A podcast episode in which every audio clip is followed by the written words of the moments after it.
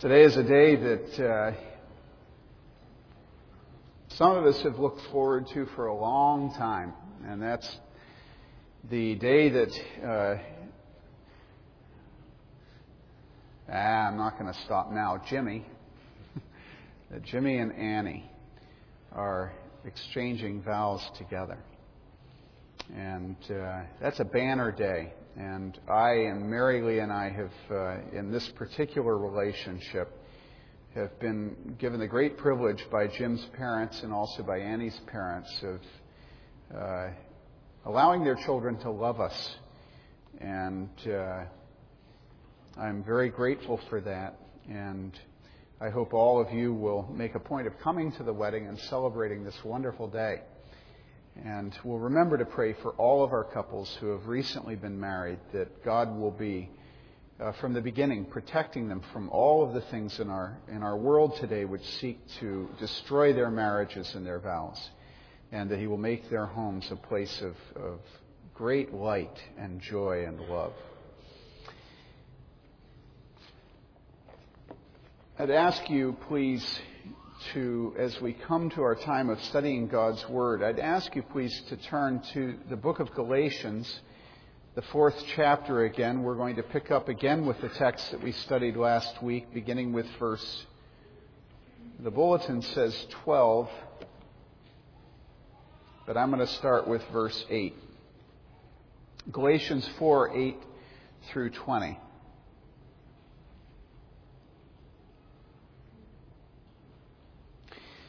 However, at that time, when you did not know God, you were slaves to those which by nature are no gods. But now that you have come to know God, or rather to be known by God, how is it that you turn back again to the weak and worthless elemental things to which you desire to be enslaved all over again? You observe days and months and seasons and years. I fear for you that perhaps I have labored over you in vain. I beg of you, brethren, become as I am, for I also have become as you are. You have done me no wrong, but you know that it was because of a bodily illness that I preached the gospel to you for the first time. And that which was a trial to you in my bodily condition you did not despise or loathe, but you received me as an angel of God, as Christ Jesus himself. Where then is that sense of blessing you had? For I bear you witness that if possible you would have plucked out your eyes and given them to me. So have I become your enemy by telling you the truth? They eagerly seek you, not commendably, but they wish to shut you out so that you will seek them. But it is good always to be eagerly sought in a commendable manner, and not only when I am present with you. My children, with whom I am again in labor until Christ is formed in you. But I could wish to be present with you now and to change my tone, for I am perplexed about you. This is the word of the Lord. And you say, Thanks be to God. This is the word of the Lord. Thanks be to God. If you just want to say thank you, God, that's fine too. It's the thought that counts. Now, as we saw last week, this section of Galatians isn't primarily theological, and I say that because the rest of Galatians is. It's not composed of true statements, but it's, it's very, very personal and very, very painful. It's an emotional cry of grief and anguish by a father who's in pain because of his son's rebellion. The Apostle Paul's the father, and he is in torment because the Galatians are turning their backs on God. They are returning to the idolatry that God had rescued them from.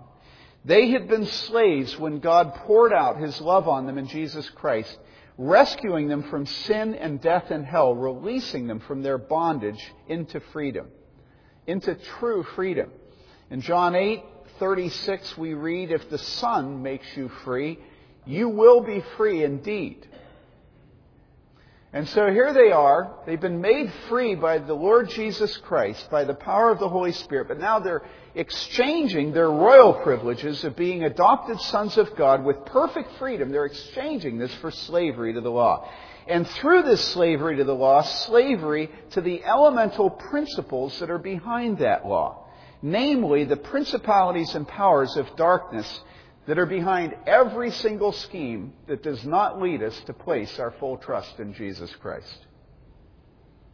The Galatians are exchanging truth for error. They're exchanging grace for law, freedom for slavery, the fatherhood of God for the fatherhood of the devil. So no wonder the Apostle Paul is beside himself. His sons and daughters in the faith are turning their backs on his Lord Jesus Christ. In verse 8, Paul points out that formerly they did not know God and were slaves to those who are not God's. And really, if you stop and think about it, that is an astounding statement for a former Pharisee to make. I mean, think about this. This guy was the guy standing there holding the cloaks of those who were stoning Stephen for believing in Jesus Christ. And now, how is he prepared to describe those very men who were stoning Stephen? Well, he describes them as having been in bondage to the elemental things of this earth. In other words, he's saying that uh, the Pharisees, of which he used to be one, are in bondage. Now, the one thing that the Pharisees made absolutely clear in the text of the Gospels is that they're slaves of no one. You remember them saying that. And you remember Jesus said, No, you're slaves of Satan because if, if, you, if, if you really were uh, children of God the Father, then you would believe in the one he sent. And so he tells them very clearly that they are in bondage, but of course, you know, they go back to their heritage. And it would be exactly as if somebody were to say today um, to, to an American that, that we're slaves, and we say, no, this is the land of what? Of the free. And, uh, you know, it would be as if we were insulting our national heritage. Uh, as if somebody were saying that uh, America is actually not the land of the free, but it's the land of bondage. Well, the Apostle Paul describes his former life as a Pharisee and all those who were involved in the Jewish religion at this time as being in bondage. It would have been incredibly offensive to them. Uh, their whole national story, their ethnic story, was a story of how they used to be in bondage, but that God showed His love and affection on them, and He, he brought them out of bondage into the promised land. And here Paul is describing this life that they are now returning to, this life that the Pharisees and the scribes and, and the Jews are committed to, is a life of bondage. Now, I hope your brain is active when I'm preaching. And I hope when you read Bible, your brain is active. Because so often Satan seduces us into having our brains inactive precisely at the time they should be most active. Stop and think today. What would, for instance, uh, the Pope have to say about Jews today? Now, you've read the news this last week, right? So there's some awareness of how the Christian church today, if you grant that the Roman Catholic Church is the Christian church, how they're relating to the Jews today, right? What's, what's the news? The news is that the Pope what? He's visiting a synagogue.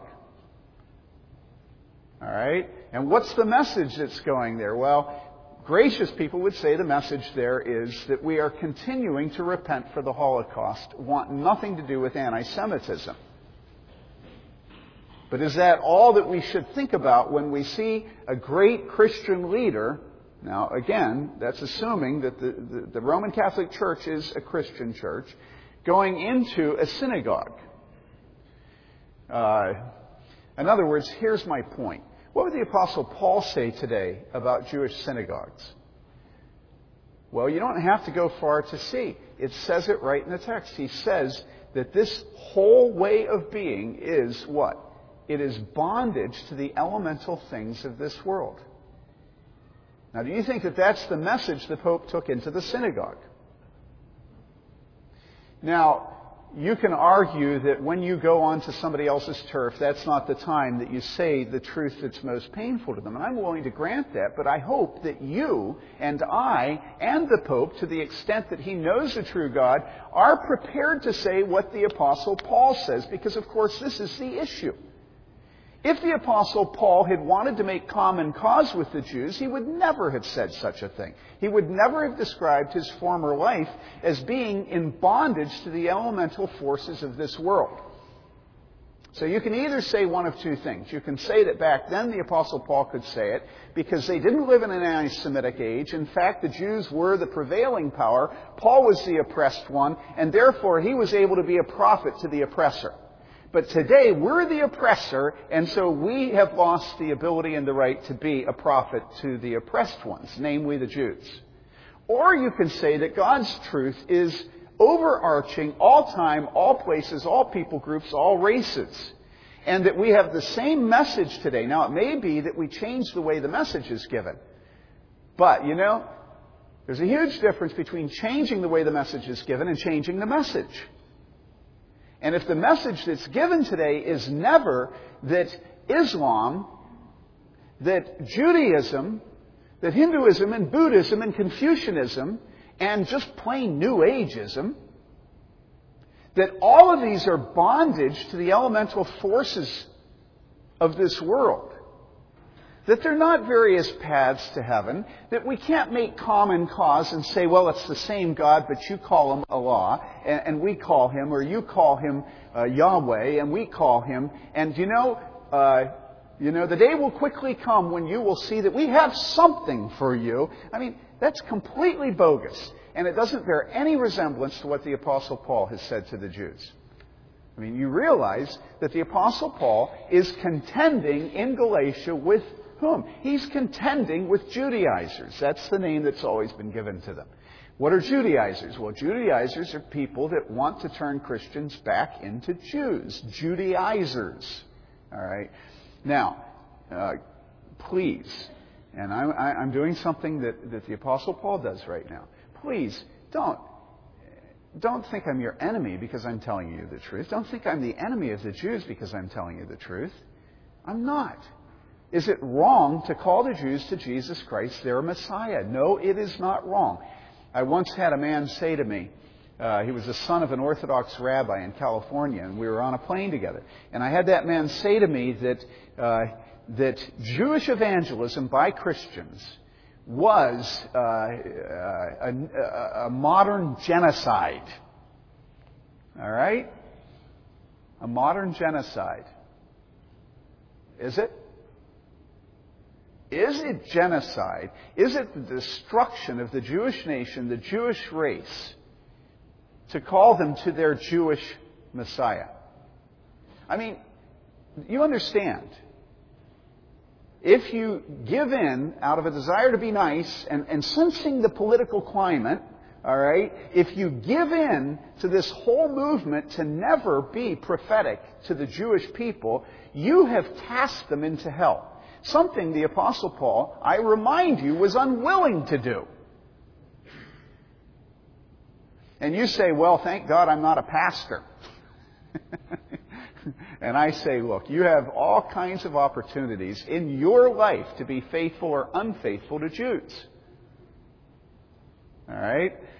And why am I, you know, harping on this? Well, I mean, it's completely different today than it was 2,000 years ago. Almost everything is flipped completely on its head, but it's really exactly the same. And that is, all of us will find ourselves out of a desire to be accepted, to be politically correct, to go along with other people in such a way that makes us appear to be reasonable people and not fanatic fundamentalists. To do exactly the thing Paul refused to do, which is to cast the Jews into hell and to not love them. You see? So really, the book of Galatians is very pertinent to our life today the post Holocaust reality of Judaism. All right? And again, we're faced with the issue of whether we are willing to be faithful to the plain statements of Scripture. And the plain statement of Scripture is that both the Gentiles in Galatia and the Jews were what? Were in bondage to the elemental forces. That's not a positive statement. And it is still true today. Now, you might want to, you know, talk about uh, Hindus in India because there's no political pressure to be nice to Hindus in India. And you might make fun of all the naked people that are on their, their houses of worship and their gods, you know. And, and, and it might be safe to do that, but then there might be a Holocaust against the Hindus. And in 50 years, You might think, oh, well, I better be quiet about that. None of what we do should be a function of whether we think other people will be sympathetic to us as we make our case. You know? It should all be based on the fact that Scripture has spoken. Scripture is clear. All the gods of the nations are idols. The Lord made the heavens and the earth. And so Christians are not being intolerant. They're not being unkind. They're not being rigid. They're not being fundamentalists, although, yes, we are, and praise God. All right? We are being compassionate, true, loving, godly, loving, compassionate, true, loving, compassionate, loving, loving, loving, loving when we speak truth. Now, I keep coming back to loving because that's, of course, exactly where people would deny we are. They would say that loving people always agree with you. you know, if you love me, you'll agree with me, you know.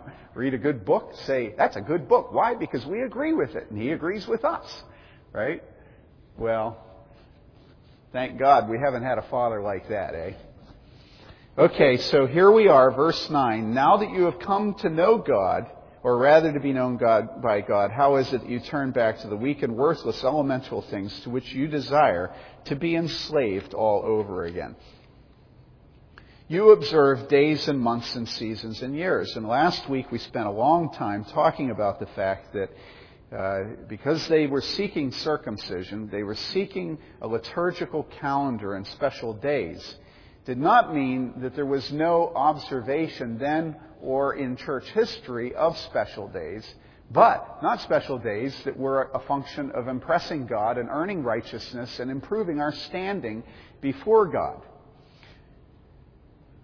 The Galatians were not content to cling only to Jesus, but they wanted something more, something they themselves could produce and control that would give them security and hope outside the completed work of Christ on the cross. And the tone of Paul's letter demonstrates what great danger there is in this matter because we see that Paul, in this whole section, is acting much as a mother bear might act in the protection of her cubs. I think the older I get, the more I see all of my foolishness. And I remember a trip my wife and I were making in southeast Alaska where we went to visit this man that lived on this house that was built on top of sequoia trees that were probably three or four feet wide and they were like 50 feet long. And so it was this monstrous raft, you know, with this huge house on these huge, huge tree trunks. And uh, so when the tide came way in, his house would rise. And because he lived in this huge tidal basement, there were tons of grizzly bears. So we went in and took him an offering of uh, gas or kerosene or I'm not sure what it was, whether it was diesel fuel or gas or what. But anyhow, a long trek along the rocky coast of this island out in southeast Alaska, and he lived all alone. I don't know, know, know how many hundreds of miles the closest human being was to him.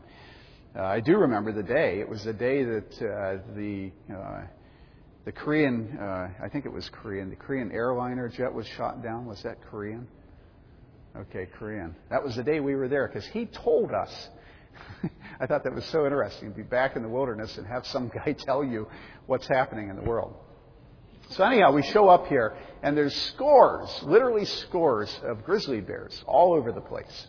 And uh, he has had a very close relationship with his wife, who has since who had died by then, with these grizzly bears. They look to him as a papa, right?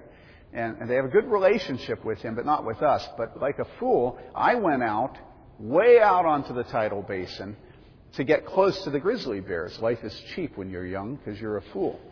And uh, I was trying to get as close as I could. And this wise man was way back there with a gun but I was way out in the tidal basin. My wife was way back with the gun. Everybody was way back with the gun, but stupid Tim. And I remember walking along, and what the bears were doing was grabbing into the water uh, the uh, salmon, and they'd bite off their heads, and then they'd bite off their bellies and throw them down. They don't eat the whole salmon. And so I'm watching them, and it's interesting. All of a sudden, I look up, and what I realize is that I have come in between a mother grizzly and her cub.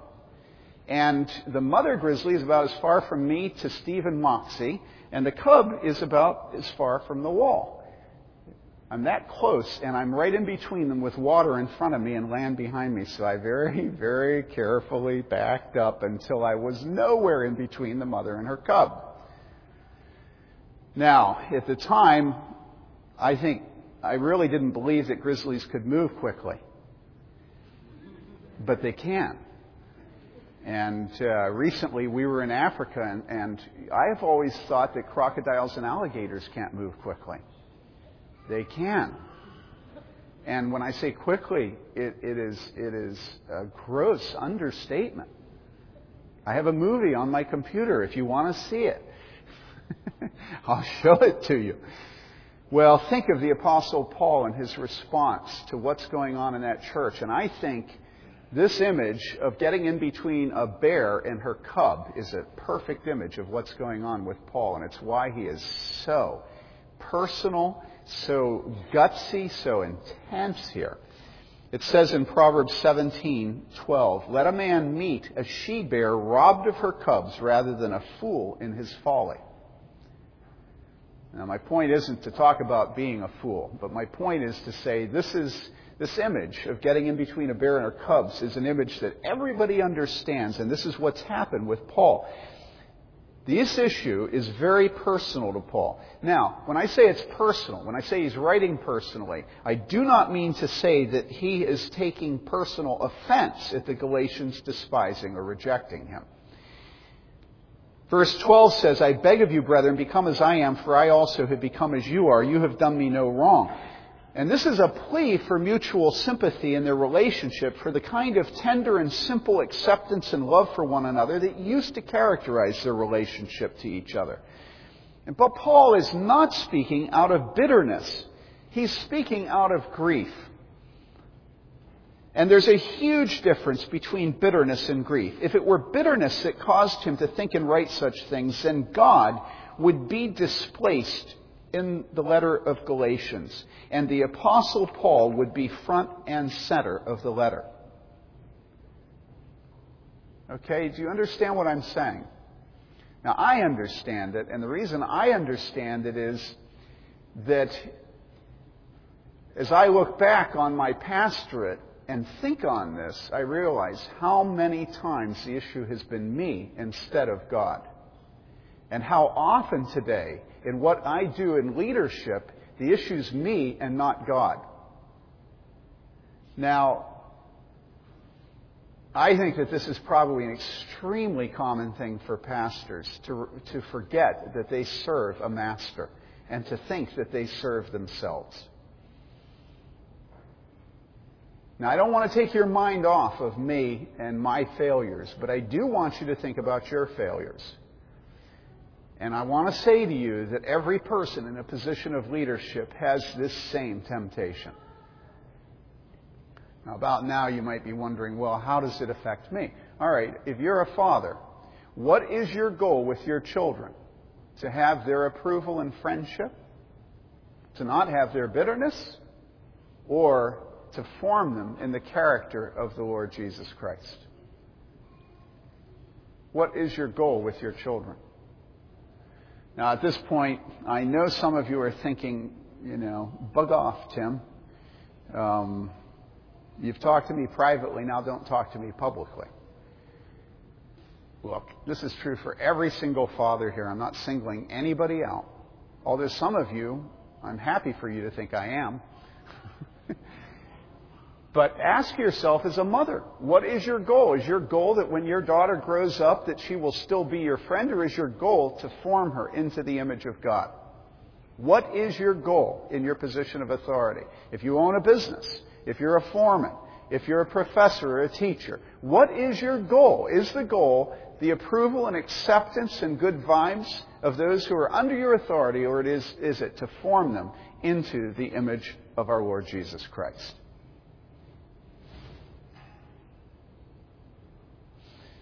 I was thinking yesterday, there was a discussion on a blog among uh, mostly people that have their doctorates and teach, and then my brother and I are invited to participate, which is kind of humorous. Uh, and I was thinking about how radical it is to say to people with PhDs who have the position of teaching at colleges that they should profess. Now, what's the irony? The irony is, what's the name of the title that they spend their lives hoping to get? Professor. So, what are you professing? People today would argue, well, you're just disseminating objective truth, you know, uh, theorems, you know. Um, no, you're professing. Even in the way you teach mathematics, maybe especially, I don't know, I'm ignorant of mathematics, but even in the way you teach mathematics, you are professing your faith. And you're either forming your students into the character of Jesus Christ, or you're spurning them and you're failing to lead them to your Lord and Master. How much more true is this of us as fathers?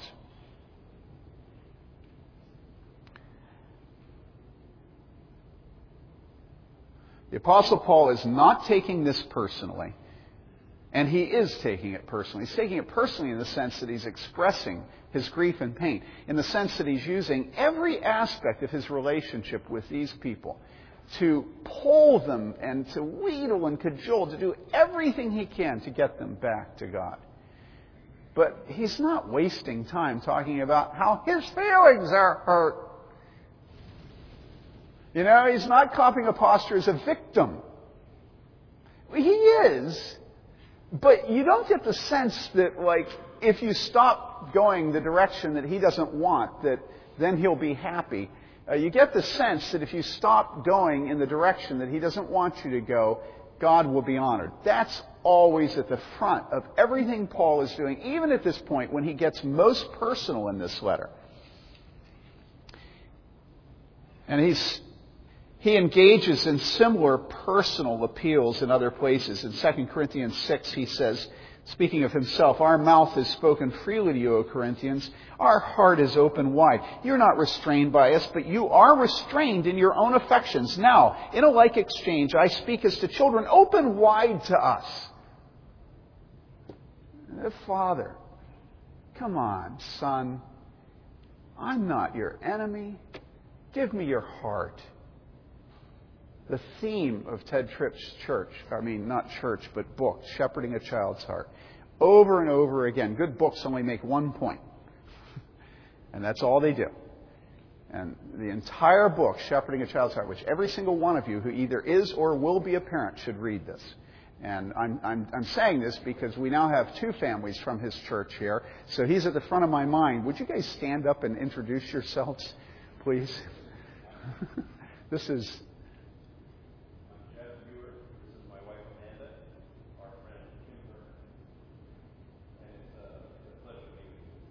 We're very, very happy to have you. Jeff and his family and the Bakers are very close friends, and they have joined us to do the work of the ministry here.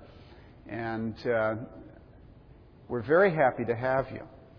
And the minute we first got a call from Stephen, what? How many?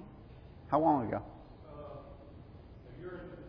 a year and nine months ago, um, the reason we were so immediately prepared to trust Stephen and his wife and to put them into the yoke of leadership was because if Paul sends Timothy and says, I have no one else like him, what do you say? Well, we're, we're going to have to check him out a little bit, you know, Paul.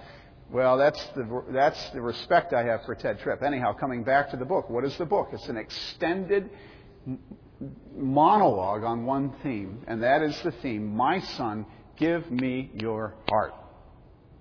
And that's always what a good father does to his son. Is he pleads for his heart. Now, when he gets the heart, what does he use it for? So that he has a friend the rest of his life who's rich and who can take care of him in his old age?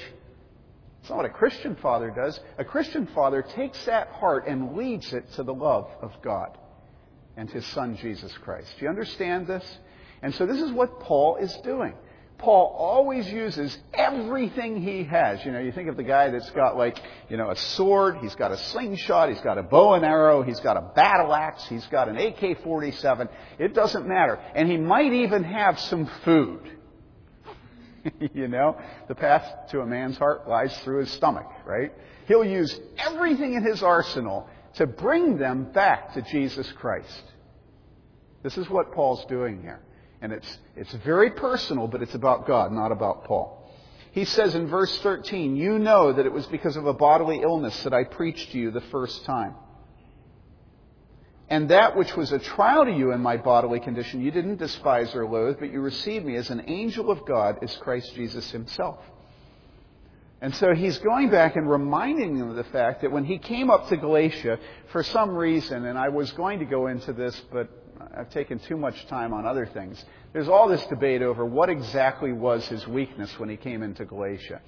And some people take the statement at the end of Galatians where he says, look at what large letters I'm writing, how big my hand is as I'm writing my handwriting. You know, this is me, Paul, here, alright? They think, well, he must have had a problem with his eyes, and they build on the fact that he then says, you would have even pulled out, plucked out your eyes for me if that, you know, would have helped. Other people think it's malaria. Other people think that it's epilepsy because of another uh, construction in this text. Um, we don't know. We don't know what it was that was Paul's thorn in the flesh referred to in Corinthians. Um, but what we do know is that he was a disgusting creature. Why do I say that? Well, look. Look at the text. It says, You did not despise or loathe me. Now, who do you loathe? Well, you loathe somebody who, you know, we saw lots of people um, in London who were loathsome, right out of a Dickens novel. They were lying uh, out in public, filthy, dirty, um, and lying there in the middle of the day. And they were loathsome. The kind of person that you, took, you turn away from, like, you know, uh, the Pharisee when he's uh, going by the, the victim of the robber. Loathsome people. The Apostle Paul and we see this referred to in other places in his letters. Um, the Apostle Paul was not a strong, uh, handsome, um, tall, um, not supposed to use names, but a name pops into my mind. And some of you will know him. He was not Lloyd John Ogilvie. If you ever saw him on television, his voice was like Curtis Rock, you know. When he spoke, the earth shook. I don't have anything against Lloyd John Ogilvie. I just think he fits the part perfectly. You know, handsome to kill for deep voice. What a presence. And on television to boot. And so he doesn't fit the part at all, does he? It's a liability, isn't it? It's actually a liability. Because the Apostle Paul says, okay, fine, you're, you're, you're super apostles, you know. I'm nothing. Okay, I'm nothing. And then, bam, he hits them. Bam, he hits them. He loves them. He pushes them. And he even has the audacity to brag about his weakness and thorn in the flesh and to say it was precisely through that thorn in the flesh that God showed that the power is in him and not in Paul. So when we have preachers who are have deep voices and are large, which I am, and who are in I don't know, whatever, you know, is is is looked up to in the world's eyes, we better be careful. Because what this is, is a seduction away from the power of God. When the strength is in a man, it's not in God. And so the Apostle Paul, when he came, it says that what? They were tempted to despise him and to loathe him, but it says that they did not do this. Instead, they gave him in his hour of need, in his disgusting condition, in his weakness, in his uh, whatever his weakness was, they gave him themselves and they accepted him as if he were an angel. And then he says something that's radical. He says, not even like an angel. He says, but like Jesus Christ himself. Now, how does that work? Well, the only thing I can come up with is when Jesus says, I was sick and you took care of me. I was hungry and you fed me. I was thirsty and you gave me to drink. I was in prison and you visited me. Inasmuch as you've done it to the least of these, my brothers, you've done it to me. And so I don't think it's impious for Paul to say that they received him as if he were Christ himself. I think that's how we're always called to receive those who are loathsome. And don't deny that there aren't any, there's nobody that's loathsome to you. Well, I'll watch you for a day and I'll, I'll, I'll show you who's loathsome to you. Okay? It may be your husband. It may be all men. Ah, oh, where did that come from? Okay. So he goes on and he says, Look at how you treated me. He says, verse 15, Where is the sense where then is that sense of blessing you had? In other words, their feeling for him. They felt he was a blessing. They felt he was God's message to them, the gospel. He says, For I bear you witness that if possible you would have plucked out your eyes and given them to me. I think that the sense of this is not pointing to the fact that he had a malady with his eyes. I think he did. But I think it's in the sense of, you know, um, he'd give his eye teeth for that truck. Or he'd give his right arm for that job. That's what I think is going on here. They would have plucked their eyes out for him. And so what we see is that the relationship between the Apostle Paul and this congregation was very tender. And he goes through all of the descriptions, and then he ends in verse 16 with this statement. He says, So, have I now, have I become your enemy by telling you the truth? Now, um, I said last week, and I say again this week, uh, this is the constant lament of elders and pastors, of prophets, of uh, those who have spiritual leadership of the Church of Jesus Christ.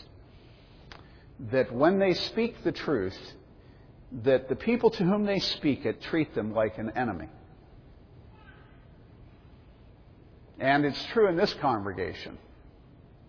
If you were to take all the people that leave congregations that honor God I think it would be fair to say, and don't leave because they're moving away, I think it would be fair to say that probably 90% of the people that leave, leave because they've been told the truth and they now consider the one that told them the truth to be their enemy. And the truth is, and I'm not going to be your enemy for telling you this, the truth is, you yourself have or will be tempted to commit this sin.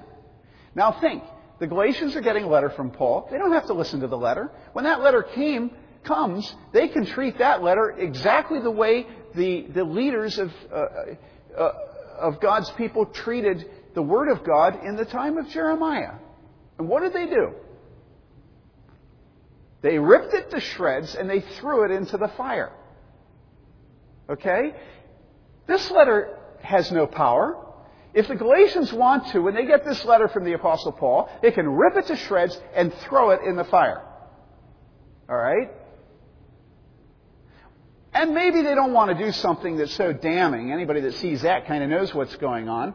And so maybe what they're going to do instead is listen to it and say, well, how, what a wonderful leader we have.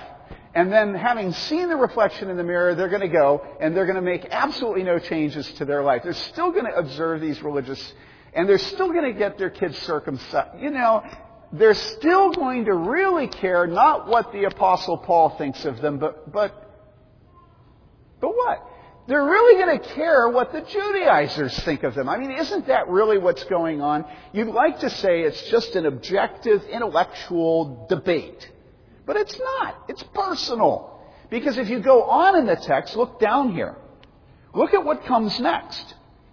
What does it say? It says, if I can find my first page, it says this. He says, Have I become your enemy by telling you the truth? And then he moves over to his opponents and he says, They eagerly seek you, not commendably, but they wish to shut you out so that you will seek them. Okay, people, come on. What's going on here? You know very well what's going on here. These false pastors, false shepherds, false prophets want disciples, they want people in their church, they want people that will follow them. And so they're leading the souls that Paul has cared for away from Jesus Christ and away from Paul. They're speaking ill of Paul, like the super apostles of Corinth. They're speaking ill of Paul. They're alienating the affections of the Christians from Paul. And they're saying, if you want to be accepted by us, if you want us to respect you, if you want all God can give you, alright, you know, can you hear it? then you will observe these religious days. You're going to get circumcised. In, in, in, short, you will become a Jew. But they would never say that because that's too bald faced. They just give all of the Jewish things and say that this is part of God's plan. Okay? And the Apostle Paul describes them how? Well, he says very, very clearly that what they're doing is seeking them to shut them out. Okay? Shut them out of what? Well, it's very clear. Shut them out of the kingdom of God. In other words, they are willing, for the sake of having disciples, to shut those disciples out of the kingdom of God. That's what's at stake. Now, do you think the Apostle Paul wants disciples so much that he's willing to see people lost for the kingdom of God? When Paul gets personal, do you think it's about him? Do you think it's about his needs and, and his psychological adjustment and his sense of well being and his, his affection for them and their affection for him? No. It is all about their souls. Now, we're going to return to Galatians, as you know. And so, where should I end? Well, I want to make two comments. Number one, brothers and sisters, there is legalism in the church, but we don't live in a legalistic day. We live in an antinomian day. We live in a day that has no tolerance for there being any standard by which you can measure the fruit of our faith in Jesus Christ. And as a matter of fact, we live in a day that hates fruit testing. Uh, a day when uh, our Lord's statement, by their fruit you shall know them, is one of the most underquoted or non quoted things uh, in every pulpit of America. And yes, there are churches that think that if you homeschool, that you're a real Christian and you're headed to heaven. Yes, there are churches that think that if you speak in tongues, you're a real Christian and you're headed for heaven. Yes, there are churches that teach that if you're baptized, you're a real Christian and headed for heaven.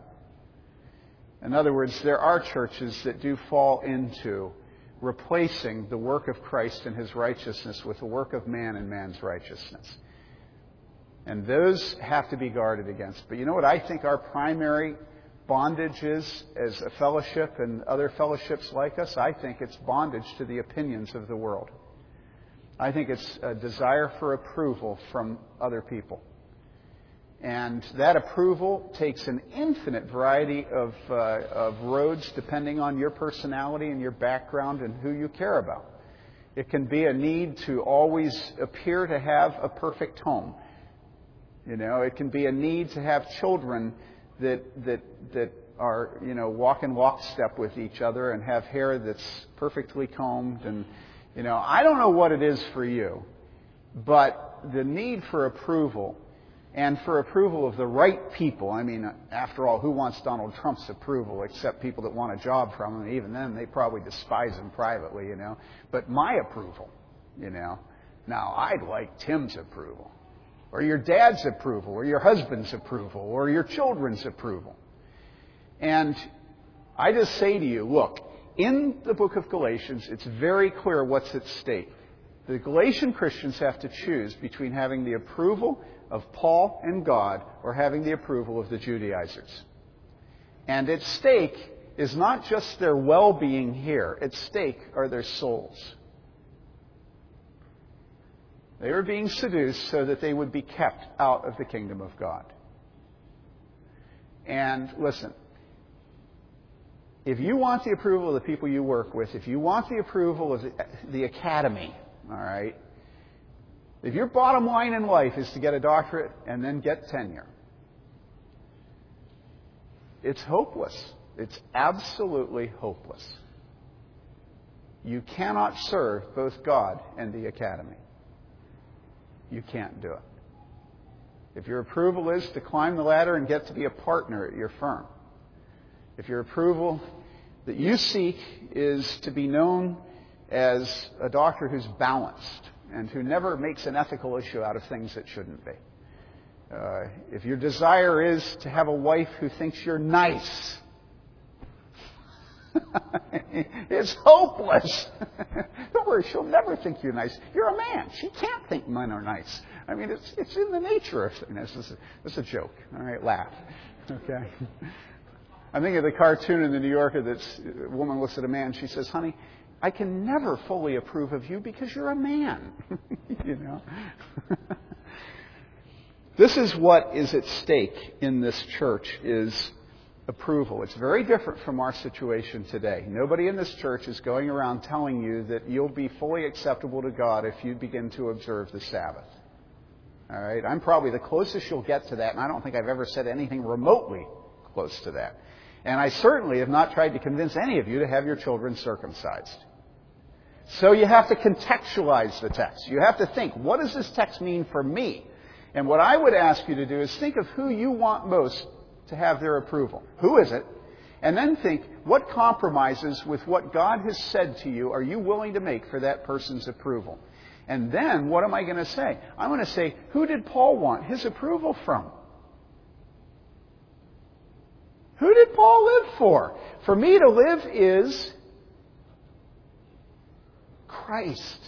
And to die is gain. Now, that's not something I've ever heard from anybody except my older brother Joseph who put it on his application to Harvard and didn't get accepted.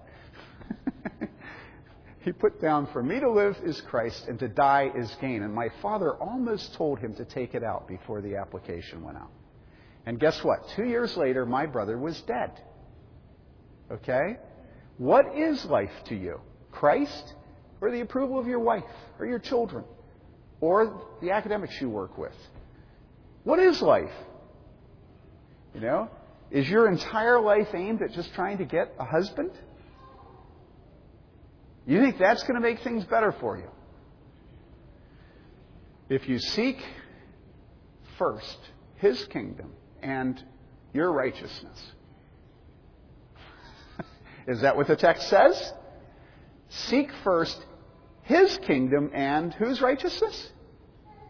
His righteousness and what? What's the promise? All these things will be added unto you. Okay. With Paul, I say to you, trust God. Live by faith. Let your faith work itself through love. Love other people. Love God.